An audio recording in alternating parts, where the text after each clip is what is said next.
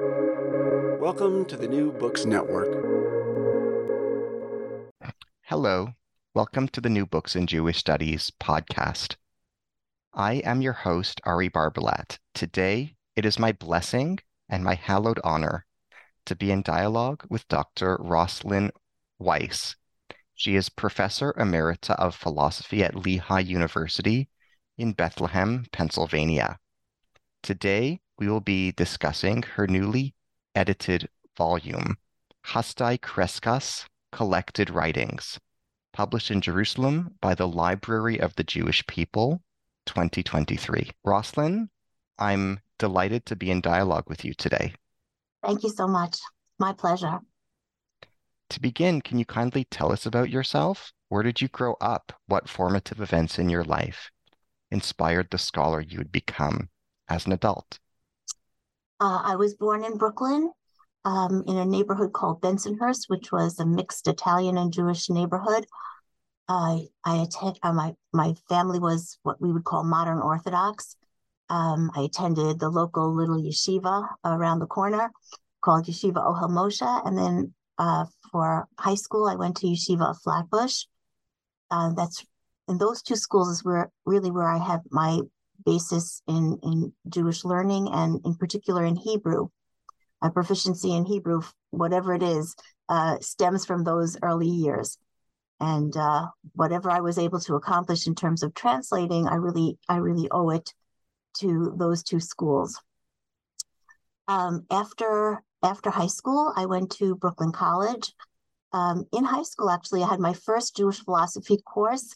It was taught by our math professor, uh, Dr. Walowelsky. Uh, so he taught us Jewish philosophy and was my first exposure. Um, and then when I when I went to college, my great interest in philosophy blossomed right away uh, through my exposure to Plato, which my first course when I, I, I studied Plato's Republic, and I fell in love with philosophy. And I don't know, you know, if if there had been Jewish studies at that time that were were a thing at at universities, uh, perhaps that would have been the, the direction my studies took. But at that time, there was no such thing. We did have one adjunct professor who taught a course at night in Jewish philosophy.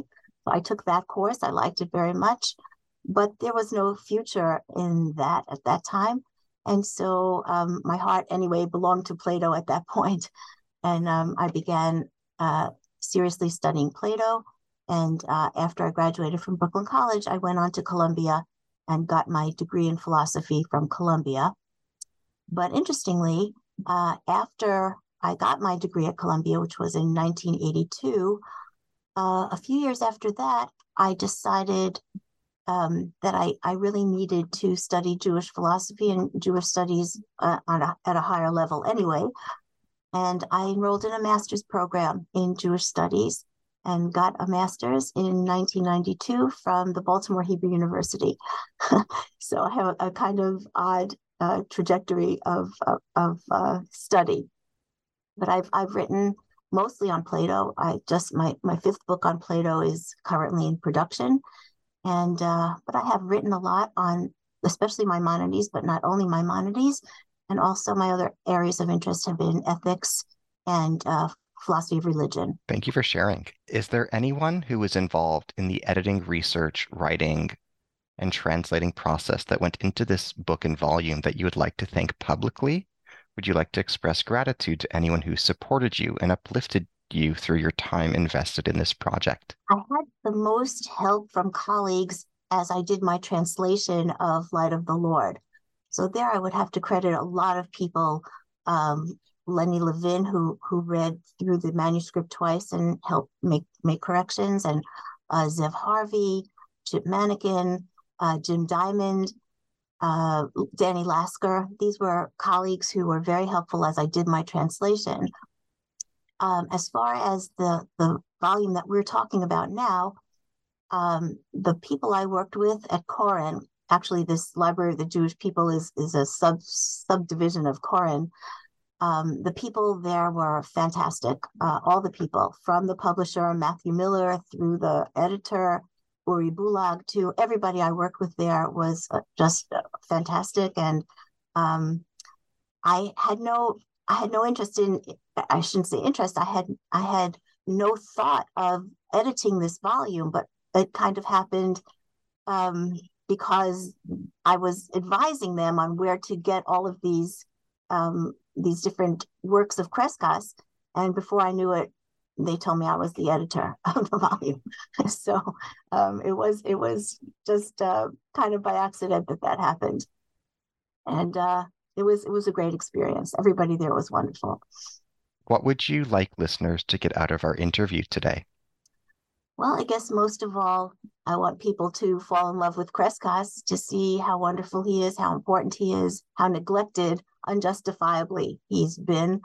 Um, after the publication of my translation of Light of the Lord, there was a spark of, of interest, a scholarly interest in, in Crescas, and people started writing about him. There really was a, just a burgeoning of interest in in him. There was a, a, a journal that devoted an entire issue to Crescas's thought. Um, all kinds of lectures and symposia and all those kinds of things started to happen after the book was published. Um, so that was extremely gratifying.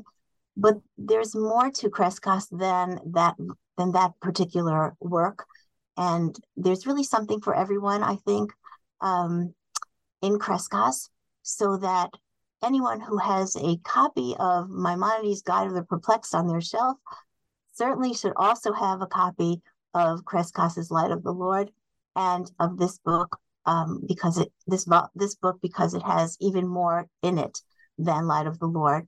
Plus, the other the other advantage of this volume is that it's bilingual. It's so fascinating to see the Hebrew and English uh, side by side, and um, I think I think it's a, a, such a valuable book that if this interview helps at all, uh, making people see that how valuable this book is, I will have been happy to have done it. What is known about the life of Chasdai Crescas? Can you share with us what is known about his biography? Yes. Crescas was born in, in 1340 in Barcelona. He was from a very distinguished family of merchants and rabbis. His early life um, was one in which he attended what we would today call a very modern yeshiva, because besides studying besides studying Torah and Talmud, he also studied science and philosophy and Kabbalah. Um, he had very distinguished colleagues and also very distinguished uh, head of his yeshiva, the Ran, and his his good friends Ribash and Rashbatz, who who um, uh, were his uh, good colleagues, and his very famous pupil Joseph Albo. He also, I think, was a businessman as a young man. Besides besides uh, studying in the yeshiva. Um, for a while, he and his colleagues were imprisoned. There was some trumped up charge brought against them, and they were imprisoned for a while, but um, it was soon revealed that the, the charge had no basis and they were released.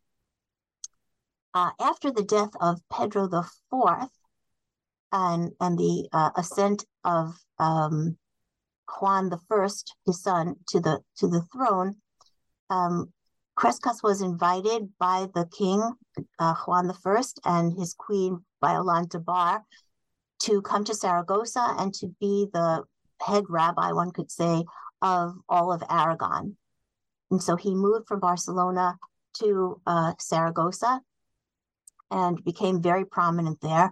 I read somewhere that he was even the queen's astrologer. Don't know if that's true, but that's what I read. Uh, she was, um, she and her husband were both patrons of the arts and of culture and of science, and they really um, thought very highly of him and and trusted him and his advice, and he rose to a, a position of prominence there. Um, of course, the the central tragedy of his life was the, the pogrom in 1391, uh, in which his only son was killed. So I think that had a profound effect on his life.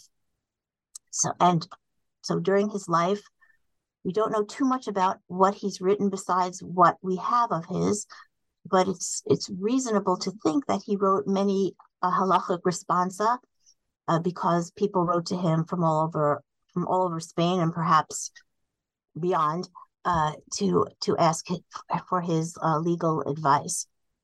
Um, unfortunately, we only have the four works of his that that we'll, I guess we'll talk about in a moment. The four works that are uh, collected in this volume. Can you tell us about some of the works in the volume? Um, can you contextualize them for us? Can you describe their significance and their importance? There, there were four works that we know of that he wrote um, and that we have. Um, the first work was a, a short letter uh, addressed to the Jews of Avignon after the pogrom of 1391. Um, it's a it's a very interesting work. Um, I'll I'll talk about it, I guess, in, in a moment after I outline the other three works that are in the book. Um, and it's it's a heart wrenching work. It's a heart wrenching work written right after the pogrom. I'm not sure why it was addressed to the Jews of Avignon, uh, perhaps to warn them. Not sure. The second work that we have is uh, The Refutation of the Christian Principles. This is a work that was written shortly after the pogrom, we think in around 1398, so perhaps quite a bit after that. Um, and we think it was addressed to converts because one of the effects of the pogrom of 1391 is that many, many, many Jews converted rather than die. Those were their choices. And there were many converts to uh, Christianity. And um, this this was heartbreaking for uh, for Crescas for various reasons. And um, it was written. This this is the only work of his that we know of that was written in Catalan, because probably the people whom he addressed were not versed in Hebrew. Um, it seems that he addressed it particularly to all these converts, trying to show them the error of their ways, that Christianity really, when when put up against Judaism, has not a leg to stand on, and that, and that they should come back to the fold. I think that was the basis of this um, this book. It was translated into Hebrew. That's that's the version that we have of it now by a man called Joseph Ibn Shem Tov, who lived at the turn of the from the early to the mid 15th century. The third work in the volume is the Passover Sermon. This this book has a very interesting um, history. It was misfiled in both the Vatican Library and the Harvard Library um, and was attributed to people other than Crescas until uh, in the late 20th century it was discovered in those archives by Professor Aviezer Ravitsky of the Hebrew University. He um, looked at this manuscript and he knew right away that it had been ri- written by Crescas. It's very, very similar to the later work, Light of the Lord, and it could not have been written by anyone else. And so um, he uh, published it in 1988 in Israel. Um, and um, it's a, a, very interesting work. It, it, we call it the Passover Sermon. It actually has no title. Um, it's um, hard to imagine really what venue it might have been delivered in. You know, your first thought is that it was a Shabbat Hagadol sermon, a sermon for the Sabbath before Passover, where rabbis, at least later, I'm not sure if even back then, rabbis would give a long sermon about the laws of Passover. Um, but one can't imagine that this work, which is lo- long and complex, was delivered in that form. So, really, we don't know. Um, it's interesting that it has two parts. The first part is philosophical. Um, it deals with uh, the Exodus, with the question of miracles, um, the effect of miracles on on our beliefs, how compelling they are. Um, it talks about the relationship between um, Passover and Shavuot, that obviously they're connected because we count the Omer in between. So he he looks for what the connection is between those two holidays. Um, and it's it's a very deeply thoughtful part. And the second part is straightforwardly halachic about uh, the search for leaven. Um, he his principle was that um, understanding must precede action. And so in in this work as well as in Light of the Lord, uh, not exactly, I'll, I'll, clarify in a moment. Um, the philosophical part, the part that's thoughtful and um, engaging intellectually, precedes the part that has to deal that deals with uh, how one acts, how one is to act. Um, let me just clarify what I was about to say about Light of the Lord. Light of the Lord is part one of a two-volume work that Chasdai had Chasdai Crescas had planned to write. Um, it's the philosophical part. Um, his the the complete work was to be was to have been called Lamp of the Lord. It was to contain this first part, Light of the Lord, which um, challenges Maimonides' God of the Perplexed and is deeply philosophical. And the second part, which was to be called Lamp of the Commandment, which unfortunately Crescas never got around to writing, um, that was supposed to challenge Maimonides' Mishneh Torah. So here again, we see that part one, the philosophic part, has to precede the um, active part, the, the, the part of, of, of the work that would deal with how one is supposed to act. So we have a parallel here between those two works. Okay, and then of course the fourth, the fourth word is the fourth work is his magnum opus, Light of the Lord, which, as I just said, was really the first, supposed to be the first part of a larger work. Um, this work is uh, magnificent. I think, and I, I think many people think that it rivals Maimonides' guide in every way, in depth and profundity, profundity of thought. Um, I think it's probably more brilliant and more original than Maimonides' Guide of the Perplexed. It's, it, it's a, a, classic that really we, we need to study. We need to uh, accord the proper reverence to. Um, he does not say, Crescas does not say to whom this is addressed the way Maimonides does in the guide. Maimonides says that the, he's written this book for those who are perplexed. That is for people who have been steeped in Judaism and then come in contact with philosophy and become confused. Crescas does not say to whom he's writing, for whom he's writing this book, but I think it's fair to say that he's writing it for those who have been taken with the guide or maybe even taken in by the guide. He's very concerned about the seductiveness of Maimonides' guide and uh, I think it's pretty clear that he thinks that in the way that Maimonides was seduced by Aristotle, the readers of the guide were seduced by Maimonides. And he's trying very hard to pull people away from that, my, that Aristotelian influence, which to his ear, to his heart, does not have um, a Jewish flavor. There's a, a kind of intellectualism in the guide, um, in which the most important thing is to develop one's intellect. The way to God is to develop one's intellect. God is a God of intellect who is so supreme that the only thing he can have intellection of is himself. So you have a kind of self contained God um, to whom people strive via their intellects. Crescas, I think, was uh, appalled by this idea and, and horrified by how un-Jewish it is.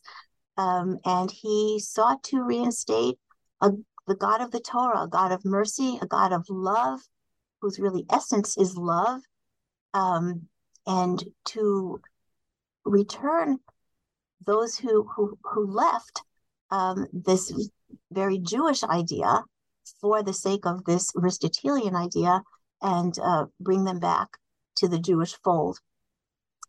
Um, I think I think it's it's interesting to ask, um, as I'm sure many people do, why uh, devotes so much time, uh, so big a part of Light of the Lord, to Aristotelian arguments and the refutation of those arguments. And I think probably many people who love Light of the Lord will just skip book one that has all of that stuff in it.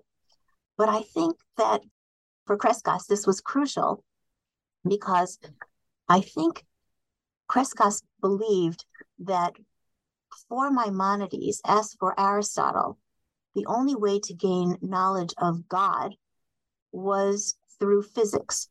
That is, physics um, leads to metaphysics. If you get your physics right, then you will get your metaphysics right. If you get your physics right, you will understand the nature of God.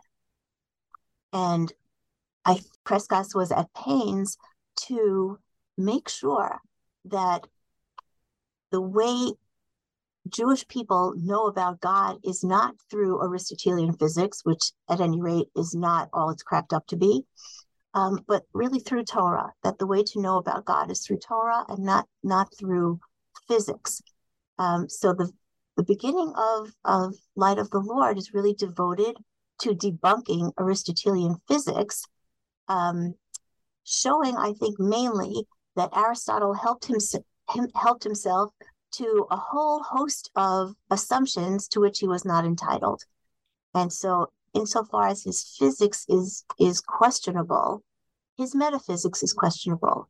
And we therefore do not have to accept that God is intellect, pure intellect, intellecting only himself, but rather um, we can look to the Torah for the truth about God, who is a God of, of mercy, a God of compassion, and a God of love. Okay, so that basically covers the the four um, the four works that are in this volume. Can you tell us about the 1391 pogroms in Spain? Can you contextualize them for us? Sure. It's interesting that actually um, Crescas's uh, letter to the Jews of Avignon um, is one of our best sources for what happened in the pogrom of 1391, because Crescas goes into very great detail about how the pogrom uh, spread, where it began, how it spread, how many people died, how many people converted in this city, in this city, in this city. So it's very, very detailed. Um, of course, it's full of pain. The pain of, of how many people died and how many people converted.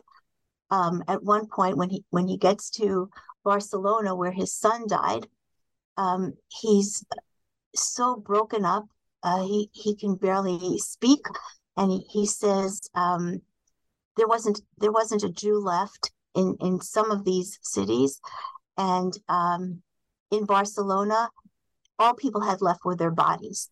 Their their whole their souls were were destroyed. Either they died, either people died or they converted, and that was the end of their souls.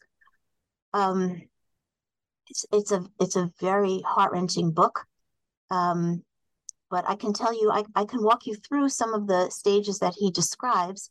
Um, so the, the pogrom began in uh, Castile and spread from Castile to, to Aragon. You know, it it always strikes me that uh, when I when I read histories of this pogrom, you know, how historians try to pinpoint the reasons for these this pogrom and other other atrocities. And you know, one can find reasons, but there's mass hysteria, there's visceral hatred that goes beyond any kind of reasons. So, you know, they, there are reasons. They thought the Jews were rich. Of course, there, there were rich Jews, but you know, many Jews were poor. Um, they the Christians resented that Jews rose to to um, positions of prominence. Yes, there were all these all these so-called reasons, but in the end, um, it's it's raw hatred. It's just visceral, um, and it's it's insane. There's there's a kind of madness that gripped these mobs, and they they just they they went crazy. So um, uh, let's see. Um, I want to see if I can just follow. Um, yes, okay. So in in July of 1391, the massacres began in Seville. Um, Crescas talks about the Torah scholars, the cedars of Lebanon, who were murdered there.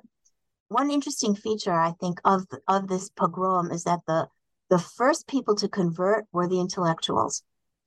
They they could not see what what it mattered which religion they professed because the way to God is through the intellect.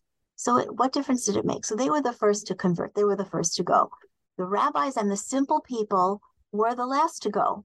Um, the rabbis, for the most part, held tight. They they did not. They they uh, were, were killed rather than convert, and many um, ordinary people as well um, con- uh, died rather than convert. Uh, from from Seville, it, it proceeded to Cordova and Toledo. On the 7th of Av, it made its way to Valencia. In all these places, most of the Jews converted. On the 28th of Elul, Majorca was hit. The following Shabbat was Barcelona. Um, even on occasions where the authorities tried to protect the Jews, the mobs went crazy. They um, they even killed Jews who tried to escape to the castles. They barged into the castles. There was not no stopping them.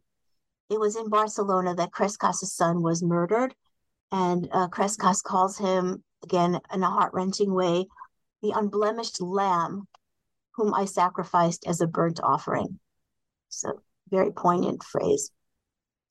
Um, in Barcelona, many converted, some forcibly, uh, but many refused, and interestingly, especially women, and they were put to death. Um, Crescas concludes that there was nobody left in Barcelona bearing the name Jew. Uh, after that was Lerida, followed by Gerona, where the rabbis publicly sanctified God's name and died. Um, there, only a few Jews converted. Um, in Valencia, however, not a single Jew remained. On the 20th of Mar Cheshvan in, in 5152, that's in 1391, Crescas reports that all that's left to us is our bodies.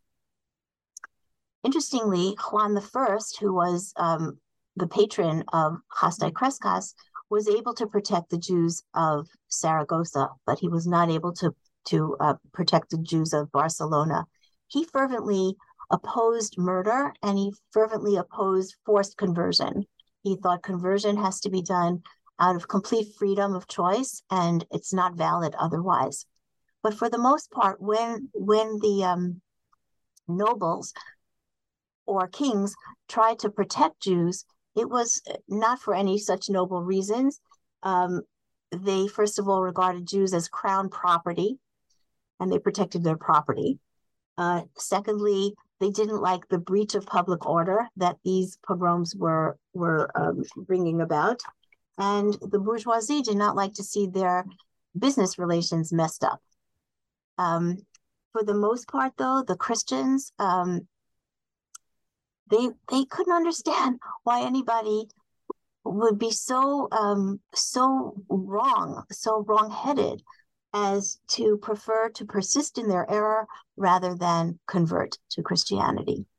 And we also know of these uh, of this horrible, vicious Christian um, preacher um, who, to me, reminds me of uh, Father Coughlin in in the 1930s, uh, a really vicious um, preacher who was was very popular, Ferran Martinez.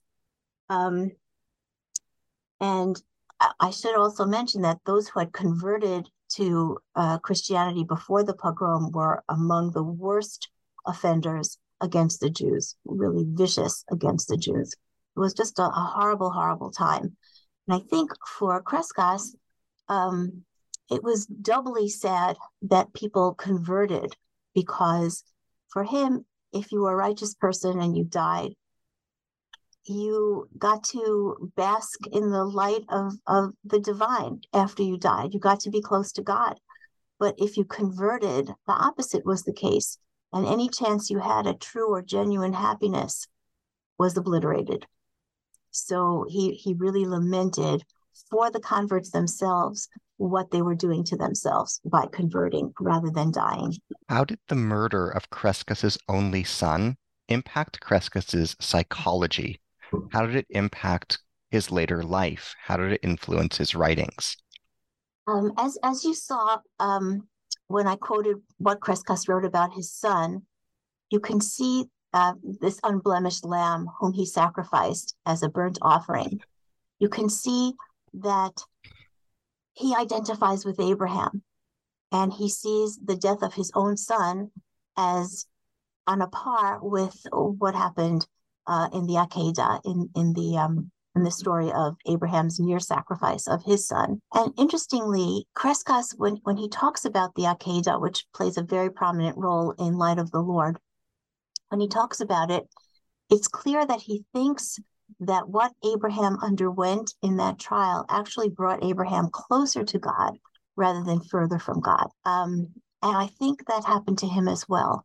That as a result of this trauma that he suffered, that he actually felt himself growing closer to God. And I think in light of the Lord, he grapples with um, why that is. Why does one feel closer to God when one suffers, um, when one undergoes a traumatic experience such as this? So it's interesting when he talks about the Akedah, um, he he talks about the purpose of, of trials and and his his conclusion about that is that a trial gives a person a chance to grow closer to God. That when you find yourself in that kind of position and you can um, can do God's will under those horrible circumstances, you you feel that you are growing closer to God. It's it's it's just the way it is. And when when God's God's angel says at the end of the Akedah, Atayadati, now I know that you are God fearing. The way Crescas understands that is, is not that God is finding out something he didn't know before, but that something has changed in Abraham, that he was God fearing before, but not the way he's God fearing now. That as a result of this trial, his God fearingness just zoomed up exponentially because of this experience of doing something for God. When you do something for God, you your feelings about it, about God, just grow. And so when when the angel remarks that now I see that Abraham is God fearing, what God is noticing is that Abraham has reached a new level now of God fearingness that he did not have before. And I think this was true of Crescas as well, that he felt when he suffered in this way that he grew closer to God. Crescas says something very interesting here. He says that um, he really quotes a, a, a principle that we credit Aristotle with, namely that by acting a certain way, you become a certain way. So um, by doing something for God, you become that kind of person. You become changed in that way so that you become a God fearing person from having acted that way. And until you do the action, you don't reach that level.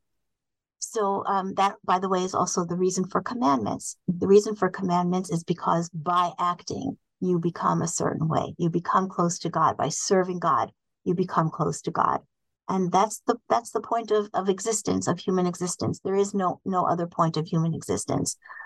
So uh, you know, one also can think about uh, Rabbi Akiva and the famous story of, you know, as his as his flesh was being flayed by iron combs, and he was happy. Why was he happy at that moment? And he says, because before this, I could never fulfill the commandment of loving God with all my soul, and this was the source of his joy. And I see the same the same kind of thing in in Crescas. How can the writings of Crescas advance our understanding of trauma? So, yes. So, uh, along these same lines, um, Crescas thought that the material goods that we crave are what he called illusory. They are not genuine happiness, that no material things can bring us genuine happiness. The only thing that can bring us genuine happiness is closeness to God. So for him, any kind of suffering, any kind of trauma, any kind of material loss, it's inconsequential if if those things can be transformed into things that bring you closer to God. So, you know, it's very hard for us to understand this idea that um, suffering can bring you closer to God, that trauma can bring you closer to God, because these, the things that we care about, which are material and bodily things are simply not important and simply do not really contribute to our happiness. I'm reminded sometimes of, of Socrates in, in this connection because Socrates said that, you know, people his his opponents can do whatever they want to him and they can't harm him. No matter what they do, they can't harm him because his soul is pure. Here is somebody who um, so identified with his soul that he didn't regard any kinds of material goods as beneficial. The only thing that mattered to him was that he was a just man, and nobody could take that away from him, and so nobody could really harm him. Um, Aristotle thought this was total foolishness. Aristotle thought you couldn't be happy without external goods, even such things as good birth and being good looking.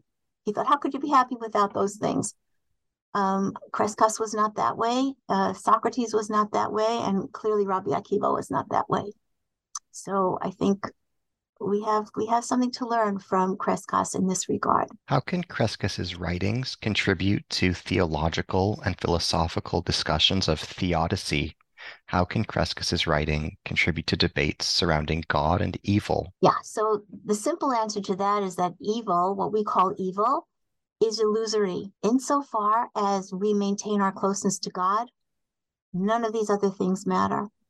So it's it's uh, again very difficult for for ordinary people to embrace this kind of thinking.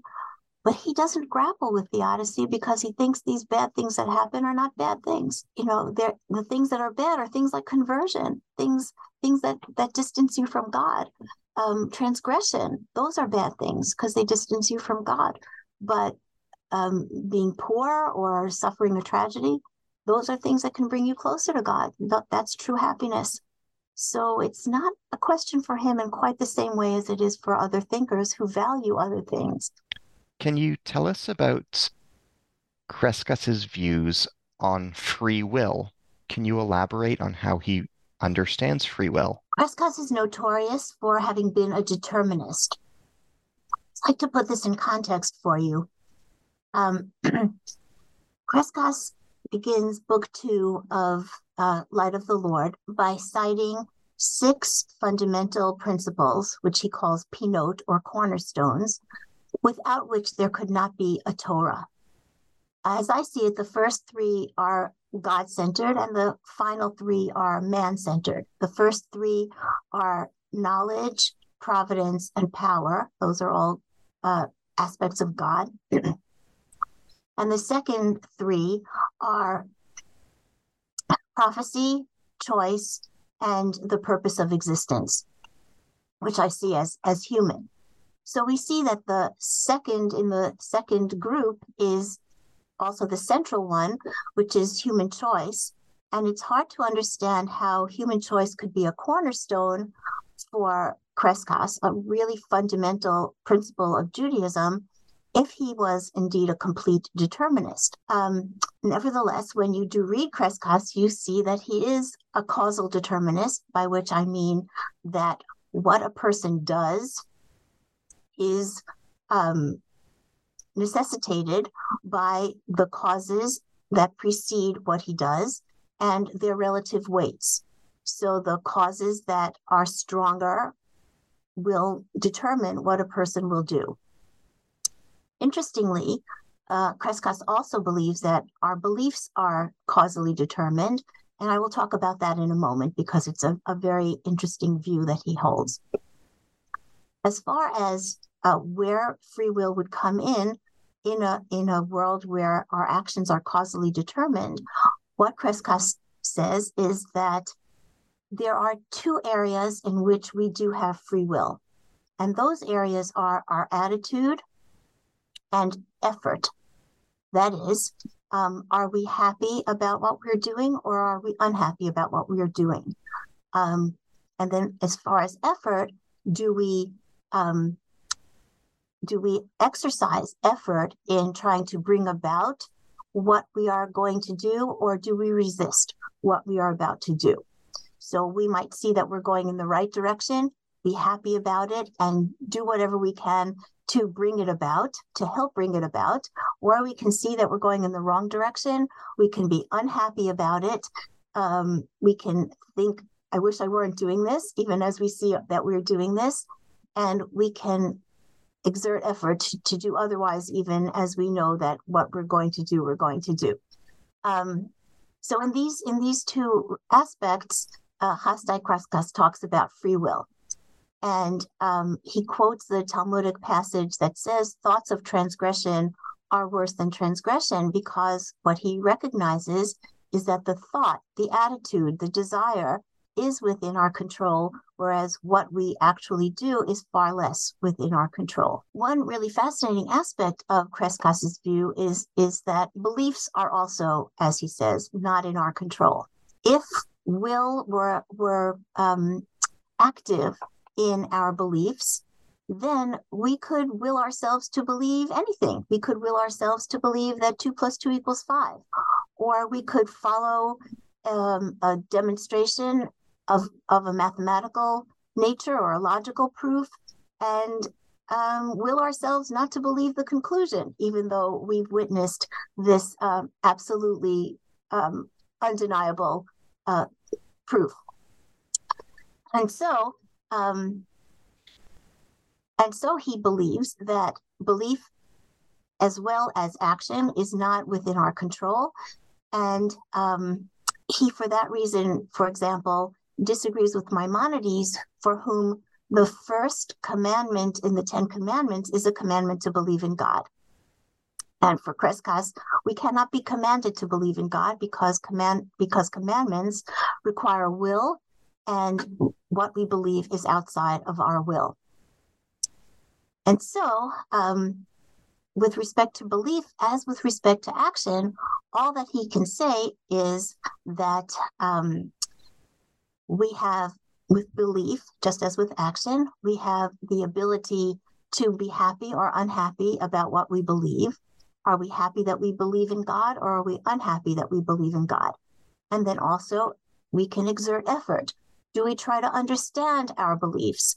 Do we try to investigate them? Do we try to prove them? Or do we just accept them and walk away?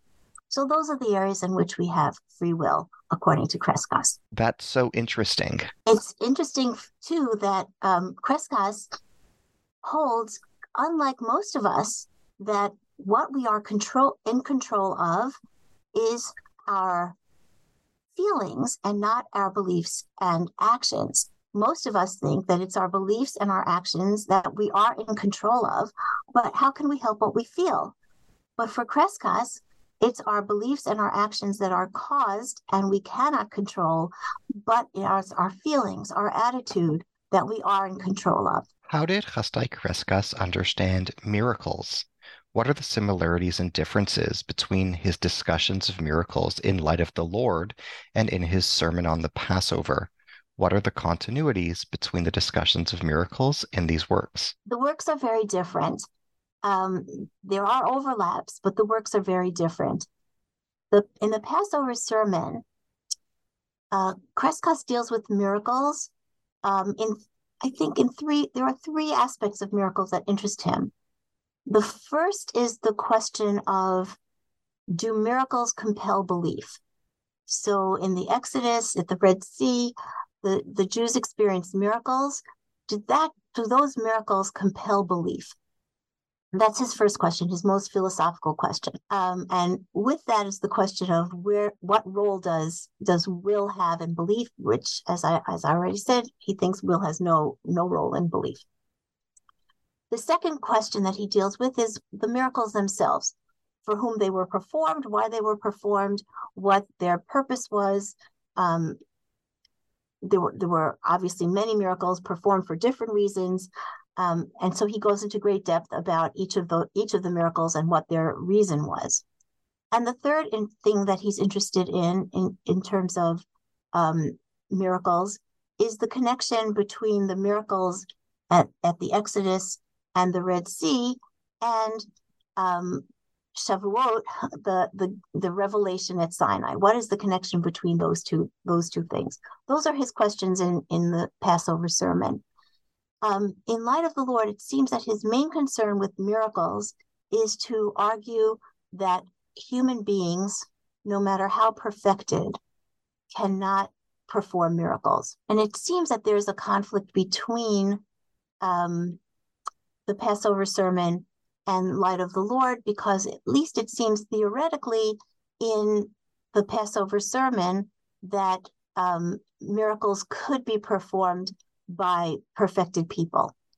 I think if one looks really carefully at it, um, it doesn't it doesn't really it doesn't really argue that it really argues that people can think that um, that miracles are performable by human beings but one thing we see in the passover sermon is that moses who was surely the most perfected human being um, one of his fears was that people would think that he's performing the miracles and so he actually asked god for a sign to convince the people that he isn't performing the miracles on his own. So I don't see that great a difference between the two. But the discussion of miracles in, in the Passover sermon is utterly fascinating. Um, what, what Chasdai Crescas argues is that there are three levels of conviction, which he calls emunah in a broad sense.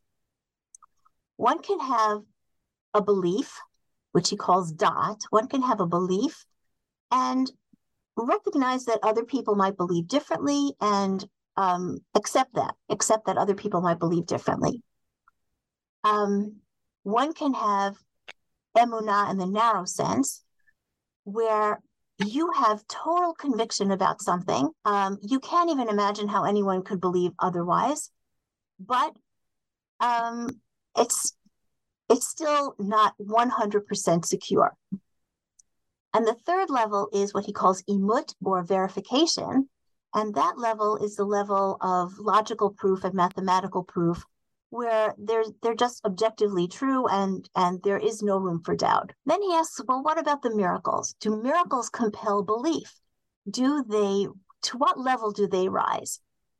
And here what he argues is that miracles do do not compel belief they help strengthen faith that's already there or they help instill faith but people can always question them they can think it was sorcery witchcraft they can think it's a natural occurrence they're never quite sure but some miracles are so compelling that perhaps they they rise to the middle level, the le- level of emunah, where you are so convinced that you can't even imagine that somebody could doubt what it is that you that you have been convinced of. At this level, um, we find the miracles of the Exodus and the miracles at the Red Sea. When the Jews saw those miracles, the, the Torah says after that that they believed in God and in Moses, his servant. They could not imagine otherwise. However, Crescas says that even those miracles, as convincing as they were, were not permanent. They did not have staying power. How would a miracle not fade? Its uh, impact, let's say, how would a miracle's impact not fade after a while? You haven't seen, you saw something, something amazing. It convinced you absolutely. But what happens five years later? What happens 10 years later? it, it, its impact has gone, has faded. But what happened at Sinai was completely different. Here, Crescas doesn't really talk anymore about miracles. He talks about revelation and prophecy. What the Jews witnessed at Sinai was different, not because it could reach the level of emut, of, of uh, verification. No miracles can do that. But what was what happened at Sinai was permanent. What the Torah says after the, the encounter with God at Sinai is that the Jews will believe in Moses forever, le'olam. And that's a big change. That's the connection between Passover and Shavuot. At Passover, the people believed in God and Moses. In Shavuot, they believed forever. Why did they believe forever? Because they had a concrete thing. They had now the Torah, the permanent Torah that was issued from God at Sinai. And that permanent thing, the Torah, keeps the faith alive, keeps them that revelation from fading because we actually have it in hand. And that's that's how he connects uh, Passover and Shavuot. What were the theological and philosophical grounds on which Crescas objected to Christianity? Um, I guess one could say that basically, um, like many people who question Christianity, his his main concern was that um, it's illogical. The Trinity is illogical. He goes into very great detail as to what would actually have had to happen, uh, would actually ha- have to be the case how could it possibly be the case that three is one and one is three? And you know, the, the illogicality of that was was astonishing to him. The the virgin birth, how could that take place? He tried to he tried to imagine what would have to happen in order for there to be a virgin birth. He was disturbed by other Ill- illogicalities of God being man and man being God. Those were the most the most fundamental uh, problems that he had with Christianity. There are two other aspects of um, of Crescas's view of, about Christianity that are, I think, worth mentioning. One is that um, when he thinks about the crucifixion crucifixion of Jesus, he says that it's unfair, unjust uh, for God to have allowed that to happen. Um, one, according to Crescas, one is responsible for one's own transgressions, and one cannot be punished for the transgressions of others, cannot justly be punished for the transgressions of others. And since Jesus' crucifixion, since his death, was not a voluntary act, it was not an act of worship on his part, but it was an involuntary act, and as such, cannot be considered an act of worship. It can only be seen as an act of punishment. And according to Crescas, um, one should not be punished for sins that are not one's own. He also says, and this I think is is quite quite unique. um, he also says that if we are allowing one person to redeem the sins of another, the first person should at least be of the same species as the person whose sins he is redeeming. And Crescas says, well, Jesus is not of the same species as the rest of us, insofar as he is also God, not just purely human, but also God. He is not even of the same species. And so he cannot be in a position to redeem the sins of those of a completely different species. The second interesting aspect of, of his criticism of Christianity is that he sees Christianity as demanding of human beings far more than human beings can attain.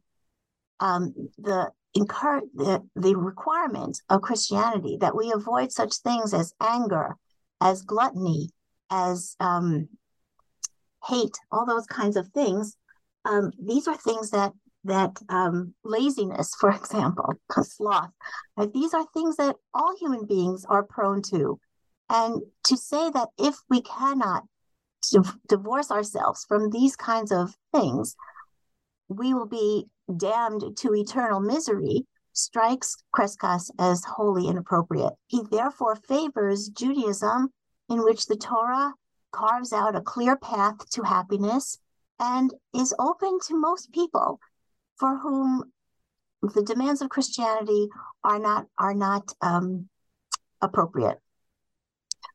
Um, this this puts me in mind of one of the reasons that Crescas disagrees with Maimonides and his intellectualism. If the only path to God is through the intellect, how many people are going to get close to God? If Christian, if what Christianity demands of us is too much for us, how many of us are going to achieve happiness? What Crescas wants is to is to say that the commandments in the Torah opens a path for all people, not just for the elite, not just for the intellectuals, but for all people. And he quotes quotes the Ashrei prayer, where um, it's Psalm 145, where King David says, um, God is near to all those who call upon him, to all who call upon him in truth. And the Ashrei prayer ends with a, a quote from Psalm 115, which says, um, My mouth shall speak the praise of the Lord, and let all flesh bless his holy name forever and ever. And the way Crescas understands this is yes, King David, he's per- a perfected person. He will praise the Lord, and that will be all right for him. But he also says, let all flesh praise God. We are all capable of coming close to God through our devotion and through the observance of the commandments. How can the works of Hasdai Crescas enhance our understanding of virtue ethics? What character strengths does Crescas praise and admire? what character weaknesses does he condemn and reprove? Um, Crescas is is again here, I think, challenging Maimonides. Um, Maimonides, uh, toward the end of the guide, sees moral virtue as uh, quite unimportant compared with intellectual virtue. Um, it's uh, quite astonishing, really, the end of the guide, um, where Maimonides basically says, well, you know, if you live with people, you have to have these virtues, but they're not the virtues that belong to you as a person. The only thing that's really you is your intellect. And so he he quite denigrates um, virtue, uh, moral virtue. Crescas, his highest ideal is uh, love and fear of God, much higher than anything else. Um, certainly much higher than intellect. Um, he thinks that an important part of growing into love and fear of God is developing your character. And he says that the Torah gives us both uh, instruction in conduct and it gives us instruction in character by presenting us with biblical figures who serve as role models. Abraham as a role model for generosity, for courage, Moses as a role model for humility, um, Crescas is very clear on which are desirable traits, which are undesirable traits, arrogance, um, lust. And um, he's very clear that the way we conduct ourselves, whether whether it, in how we eat, how we have sexual relations, every aspect of our lives, all of those contribute to our moral character. And one cannot reach love and fear of God without developing our proper moral character. And so for him, moral character is, if not quite on the par on a par with love and fear of God, um, it's absolutely necessary because one cannot achieve love and fear of God unless one's character is sterling. Can you comment on the interconnections between the philosophical worldview of Chasdai Crescas and that of Baruch Spinoza? Spinoza mentions Crescas only once um, in a letter that he uh, uh, wrote to someone. Um, and in that letter, what he basically does is he laments the um, misunderstanding by later thinkers of the ancient proof for the existence of God. He says that um, the ancients proved the existence of God not by by way of the impossibility of an infinite causal chain. Okay, some people understand that there has to be a God because there cannot be an infinite causal chain. A causal chain has to start somewhere, and so it starts with God. This is not, he says, what the ancients were arguing. What they were arguing is that there cannot be only contingent beings. There cannot be only beings who might exist or might not exist because they all beings might not exist. What is needed is at least one, what he calls necessary existent, one existent who exists by his own nature and does not depend on any other cause to bring him into existence. Okay, you know, so those are those are two popular arguments for God's existence. Um, and he credits Crescas with understanding that the correct proof for God's existence is the one about contingency and not the one about the impossibility of an infinite causal chain. I think, though, that it's important to say that Crescas didn't think any proof for God's existence was decisive, any philosophical proof for God's existence was decisive. For him, um, we know about God's existence from the Torah. There isn't any other way of knowing it um, for sure.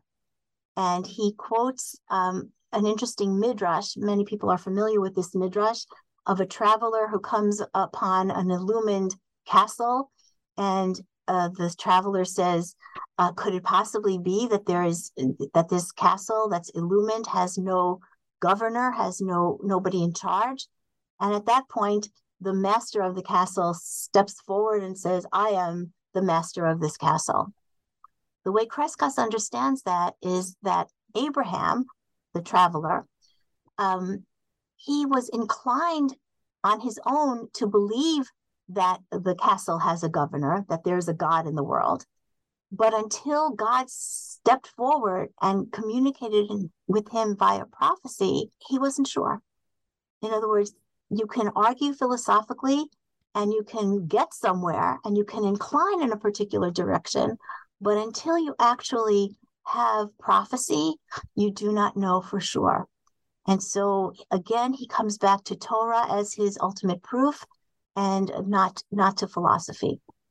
Of course, I guess one could say that Spinoza is clearly influenced by Crescas's view of free will, um, though he doesn't mention him in that connection. Why are the writings of Hasdai Crescas relevant in the year 2023? How can they speak to scholars of Jewish studies, specialists in Jewish history, and students of Jewish philosophy? How can they speak to fields in the humanities outside of Judaic studies? How can students of philosophy in fields and subfields other than Jewish thought grow and benefit from studying the thought and works of Hasdai Crescas? Um, I think, in particular, uh, Light of the Lord is a classic. Um, it's a brilliant work of philosophy, and it raises all of the important philosophical questions the origin of the universe, the nature of God, the relationship between God and the world, human choice, divine providence, prophecy, the soul, immortality. It raises all of those philosophical questions. And as long as philosophical questions are considered relevant, there is no reason why Crescas is not relevant. Um, he has such important things to say about all of these philosophical questions that as long as they're alive, he he is is relevant. He is more than relevant the most enduring idea, I think, in Crescas's work is that of God's infinite love. Infinite love. Crescas is, is very clear on God's infinity in every way, his infinite knowledge, his infinite power, but most of all, his infinite love. And um, it's it's important, you know, as a, as a counterpart to the idea that God is infinite intellect which is what he uh, disapproves of. Um, can God love if he is infinite intellect? I don't think so. Can we love God if God is pure intellect? Maimonides did. Maimonides talked about intellectual love of God, but it's a very difficult concept. Um, one loves God, God loves us. Um, that's a, an idea that is is central to all of Crescas's works. And um, it, it also challenges Christianity in the way that um, to, to, to love God, God does not need to be human in any way for us to love him. And for him to love us, he doesn't have to be human in any way. So um, I think this is an enduring idea, one that um, that is it's really not found readily elsewhere um, in in the Torah, in, in Isaiah, Abraham is is called the one who loves me, Ohavi, Abraham Ohavi, the one who loves me. But Crescas says the love that God has for us is stronger than Abraham's love for God because God's love is infinite. And he says that the Torah calls God's love cheshek, passionate love, ardent love, not simple love like a human being can have. So I think this is an enduring idea. It's one that can that's transformative. It can make us uh, live completely different lives um, if one believes that God loves us in that way. Um, one grows close to God by serving Him. That's the only way by keeping His commandments. Um, and I think, um, at least for me, there's so much truth to to that to the idea that love grows to the extent that you take care of someone, that you serve someone. Um, those of us who who have taken care of older parents, we, one can feel the love grow as one tends to them. One who has taken care of young children can feel that as you care for them, as you tend to them, as you do for them, your love grows. And this was Hasdai's great contribution that the way we grow closer to God is by doing for Him, by serving Him, um, he talks about Moses, who um, pleaded with God, please let me take the people into the promised land. And, and says, why wouldn't he rather die? When he dies, he will be in God's presence in the divine light, basking in the divine light. Why would he want to take the people, those complaining, awful people, into the land, into the promised land? Why does he want to do that instead of dying? And Crescas's answer is astonishing. He says, because he wants to serve God. That's the most important thing for a human being is to serve God.